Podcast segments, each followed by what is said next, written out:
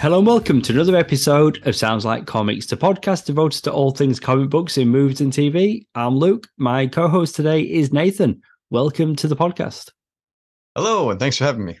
Today's topic, The Losers, a comic book movie that deserves another look. The film features an ensemble cast that includes Jeffrey Dean Morgan, Zoe Saldaña, Idris Elba, and Chris Evans. This is your warning. We will be talking spoilers. Don't start none, won't be none. I remember 2010 watching this at the movies. I'd not read the comics at the time, but I knew this was a DC Vertigo film. I'm like, And the cast was amazing. And this was Chris Evans before Captain America. He had been Human Torch in Fantastic Four, in the 2005 Tim Story movie, the sequel. But this was... I think this would have been, was this before or after Scott Pilgrim versus the World? But either way, all of these films before Captain America, and he played a very different character there. Here, always found him entertaining. But yeah, rushed out to the cinema to watch this one. What about yourself? Yeah, my experience was a little different. I have memories of seeing this on a plane on the way to America for my first time. So, because I went over to America for Comic Con in 2010, and I actually had the Losers graphic novel with me on the plane, and it's weird because I was reading that and watching the movie roughly around the same time. So I watched the movie on my little chair in front of me, the little screen in front of me on the chair, the in-flight movie, and then I was able to pull out the graphic novel from my reading onboard reading material and read that too. Oh, that's really cool. So you were able to cross-reference what you'd seen on screen compared to what's on the page. Oh, I like that. Absolutely. That was pretty cool. My screen was a lot bigger, clearly, than your screen. Yeah. Yeah. Oh, that's cool. I mean, the comic, we've both mentioned it, written by Andy Diggle, illustrated by Jock. And you know, like, we've talked off-air many times how much I like Jock. Serious Jock fan, so I knew this would be right. Big fan. Got to meet him in 2012. London Comic Con, I think it was like Super Comic Con. Stan Lee was there, but Jock was there, and I got to meet him. Yeah. I bought his art book. He signed it for me. Had a bit of a chat. I was going to say, did he do anything for you, like commissions or sketches or remarks or anything like that? He had a massive line. Like, he really did. Like, there was so much talent at that particular con, and he was busy. So what I got was a signed comic that he'd done with Scott Snyder, Batman Detective Comics, and it was the issue before the New 52 relaunch. Gotcha. So it was pretty cool. That's cool. And I got the Black Glove. Was it the Black Glove? The collected hardcover. Anyway, so I got some Batman comics, trades, art book signed by John. Rad. Yeah, and he was great. The same creative team on The Losers, they also did Green Arrow Year 1, and that miniseries. Correct. Got it in singles. I've got the trade. And that was one of the main inspirations for the Arrow TV show starring Steven Amell. So these guys, from The Losers, Green Arrow, Year 1, really like their work. And then this film, unfortunately, it did receive mixed reviews from critics, quite a bit of negativity around this film at the time. Critics were drawing comparisons to the A-Team, the movie they did, Liam Neeson, Bradley Cooper. Yeah, I can see why it didn't do so well. Yeah, but the A-Team film, that actually was released, it was shortly after. So The Losers had come out, but I guess more familiar, like wider audiences knew the A-Team TV show, the remake was coming out. And although this came out before the A-Team, maybe people were just waiting for that film. Did not give it a shot. So this is a film. It had a budget of 25 million, box office 29.9 million. And when we're talking budget, that's not factoring in marketing. So it would have cost more than 25. And at the box office, if its take home is 29.9, we never got a sequel. I think we know why, unfortunately. Yep. Didn't make bank. No, I mean, the director, Sylvian White, wasn't familiar with him at the time. So he did this movie in 2010, 2007, Stomp the Yard, dance movie, Step Up, that kind of thing. In 2006, he directed I'll Always Know What You Did Last Summer. Of course, it started with I Know What You Did Last Summer, I Still Know What You Did Last Summer, and then this third one. But this third one was direct-to-home release. None of the original cast came back. So that was one of the main things he'd started on. And then, yeah, this movie, 2010. Okay. I did read, though, Tim Story mentioned him, you know, or mentioned his film, the 2005 Fantastic Four film for Fox.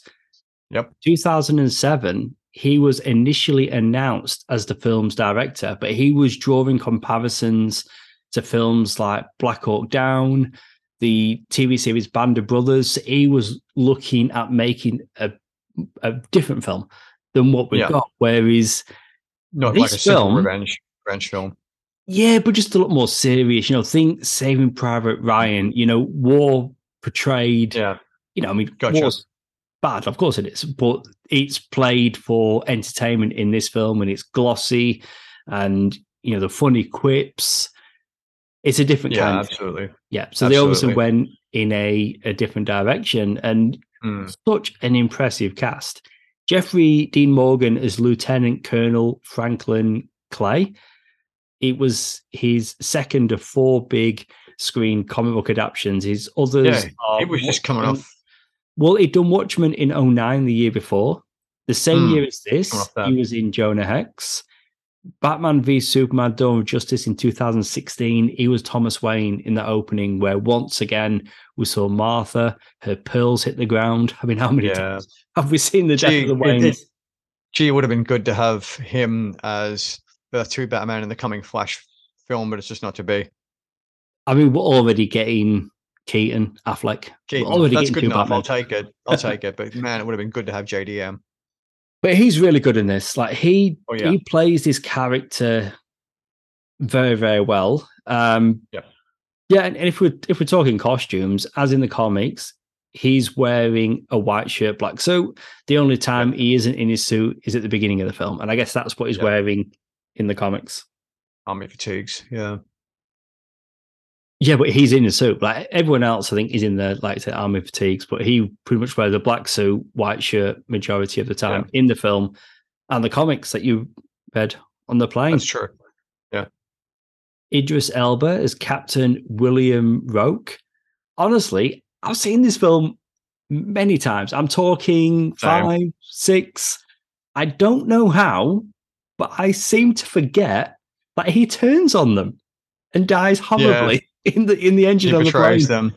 But each time I watch it and then he betrays them, I'm like, oh yeah, because I guess even this most recent film, you're like, oh, that's right. That happened to me when I was watching it last night. I was like, because you kind of see you kind of think the double cross is coming from Zoe Saldaña's character, but you forget almost every time that you watch it that the double cross doesn't come from her. It comes from Idris Elba's work. That's interesting. So it's not just me then, because even this recent viewing, like he double crosses them, and then I was thinking as I'm watching it, oh, but then he'll double cross Max and he'll come back and help them, but then he dies. He thinks he's a double agent. Like, okay, he's not. He was a sleeper all along. Yeah, but you know he's great. But then his motivations, like you get it, like he does just want to go home, and he's followed Clay like their whole careers together, and he just wants to get home, and that's it. They're all stranded. They were set up, stuck behind enemy lines, and the whole thing is them trying to get home. That's it. Yeah, basically, that's right. That was set up by the government. So trying to extract kids from a war-torn area, and the chopper that takes the kids away gets blown up. And it was intended for them. Yes, that's right. And so their military records get scrubbed. They're essentially, you know, considered dead. And so they're basically, they don't exist. You know, I know we've talked about it already, but honestly, I'm surprised this movie didn't do better because there's so many great visuals and action sequences in the film. And I remember seeing them in the trailer as well. So the trailer's like, hey, we've got a fun action movie based on a comic. This is the actors. That's very It was very the done thing at the time. I mean, comic book movies at the time had big, massive set pieces, and they had like Matrix-style bullet time sort of visual effects. And you see it in films like Wanted. You see it in films like this. And it was just de rigueur for the comic book movies of the time period. Yeah, well, there's that bit in the movie, and it is in the trailers, where you've got Chris Evans as Captain Jake Jensen, and he's surrounded by security guards. He's in the skyscraper, the high-rise. Yep. And he's joking about having mind powers, and then all the while there's a sharpshooter at the other side, and he's pretending, but as he's gesturing with his hands, people are really getting shot.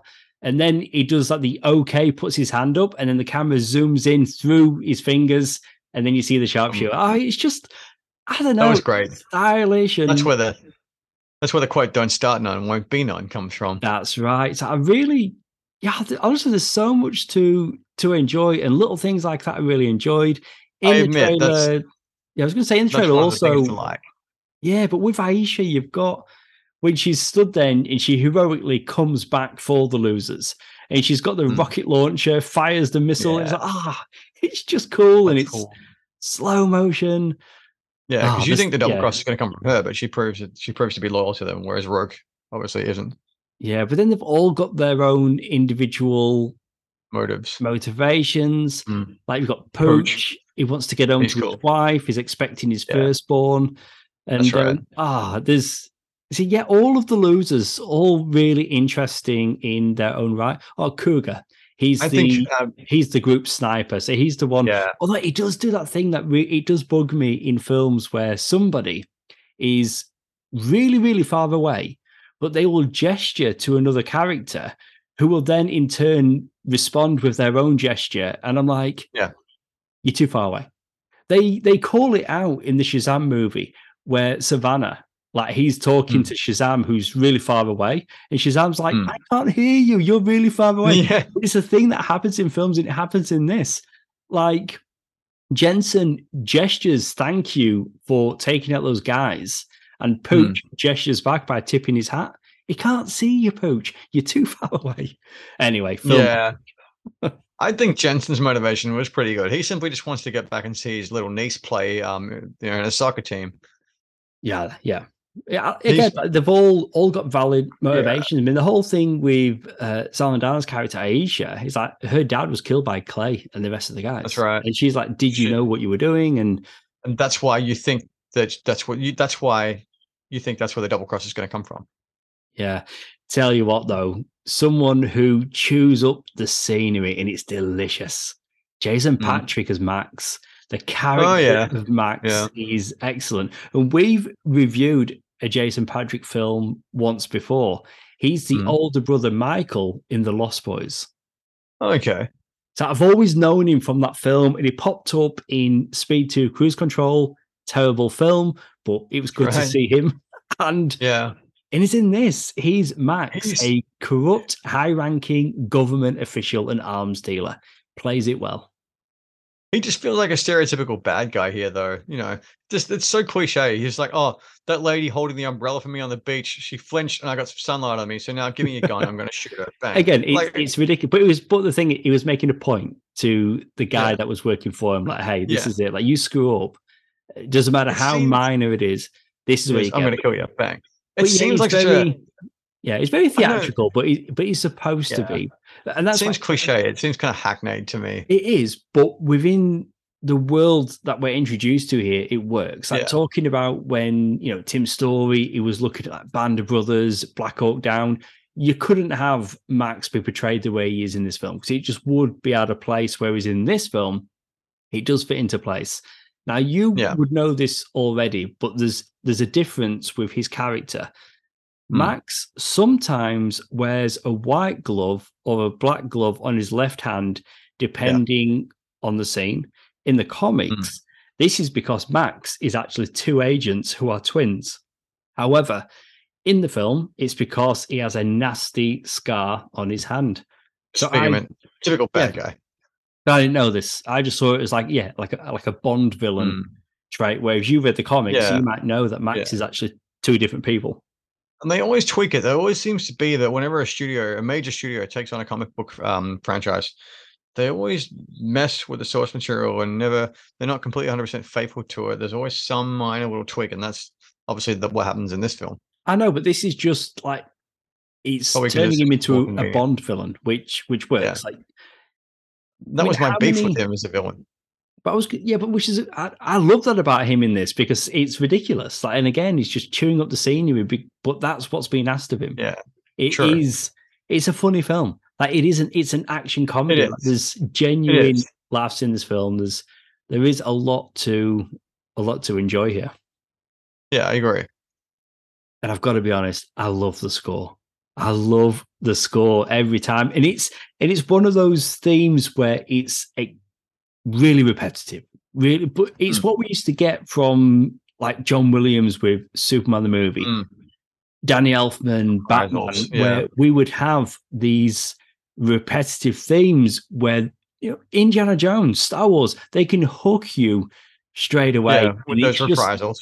And it's like it's heavy on the guitar, and it works so well. So it's kind of like I know what you're talking about. Is that that kind of chiming kind of?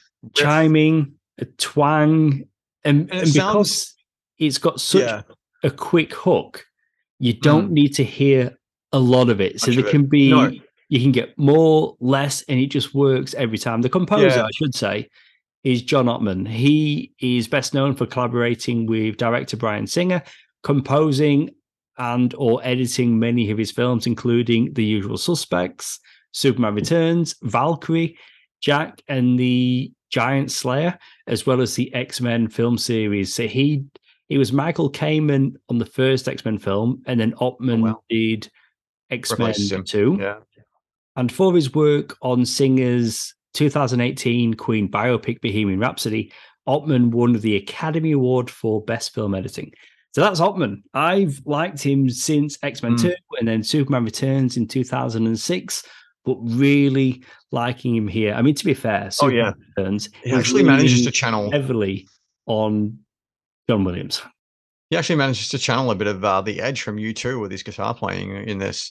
That sounds very edge-like. Yeah, I can hear that. But that's again, like, so it's reviewing this film, and we're looking at. So we've got, you know, the plot, the cast, the gags. The score. I'm glad you mentioned the soundtrack, because the soundtrack's banging, man. And it's got so many cool kind of rock tunes to it.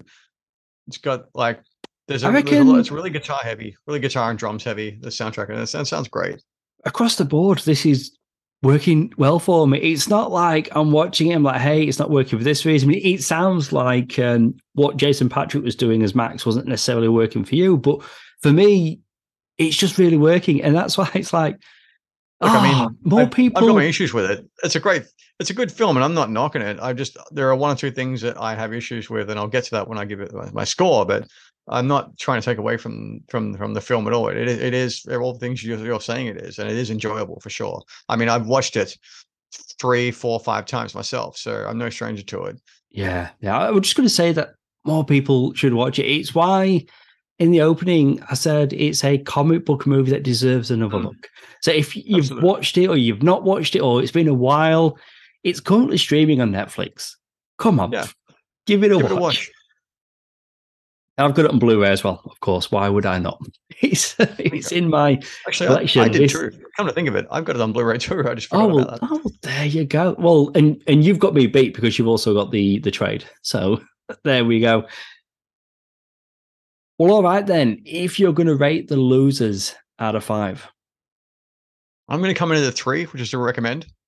For me, the issues I have with it is it does feel like a bit of a revenge film. It's kind of a meat and potatoes revenge film to me, which just happens to have a lot of humor to it, which I think saves it.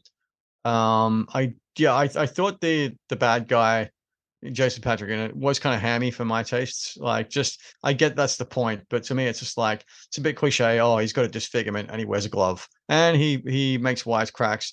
I did think that Thomas Hayden Church as his offsider, the big brainless brute, was pretty funny. just because he doesn't get things. He's just very sort of blunt, straightforward, and Max always has to explain things to him because he's more cerebral. That kind of was pretty cool, but Max himself just felt like a very one-dimensional kind of villain for me, and I don't know, that wasn't working for me. But that hasn't stopped me from enjoying the film in the many times I've watched it, and of course I own the comic as well. So clearly I do like it, and I think it's a recommend. 3 out of 5 for me. You reference Wade Travis, Max's right-hand man and aide, not Thomas Hayden Church. It's a different person. Like it's Holt McCallany. I've seen him in a few other things over the years as well. I had a really good time with this movie each time that I watched it. I'm going to come in at a 4 out of 5. 4 out of 5. It's a film that I enjoy so much with every viewing. For me, I think because I enjoy it so much, the pacing, it is a very fast movie. It is such a quick watch. It comes in about 90 minutes. I would have gladly sat through a 2-hour Losers movie. Wow. So I guess it does feel a bit rushed at times, so that's why. But even then, I'm coming at 4, so that's such a high score. But it's a movie that I've never not enjoyed, and I'll continue to come back to this film because it really works for me. And the cast, the gags, the score, there is just so much to like about this film. And again, if you're listening and you're only listening out of curiosity, you're not actually seeing The Losers, check it out. And if you have Netflix, you've got no excuses. Exactly. It's worth watching. Well, that's it for our episode all about The Losers. If you want to contact us about this episode or request a topic for an upcoming show, you can find us on Facebook as Sounds Like Comics Podcast. Nathan, thanks for being on the show today. Thank you very much for having me. Always a pleasure, never a chore. Thanks for tuning in. We'll see you next time.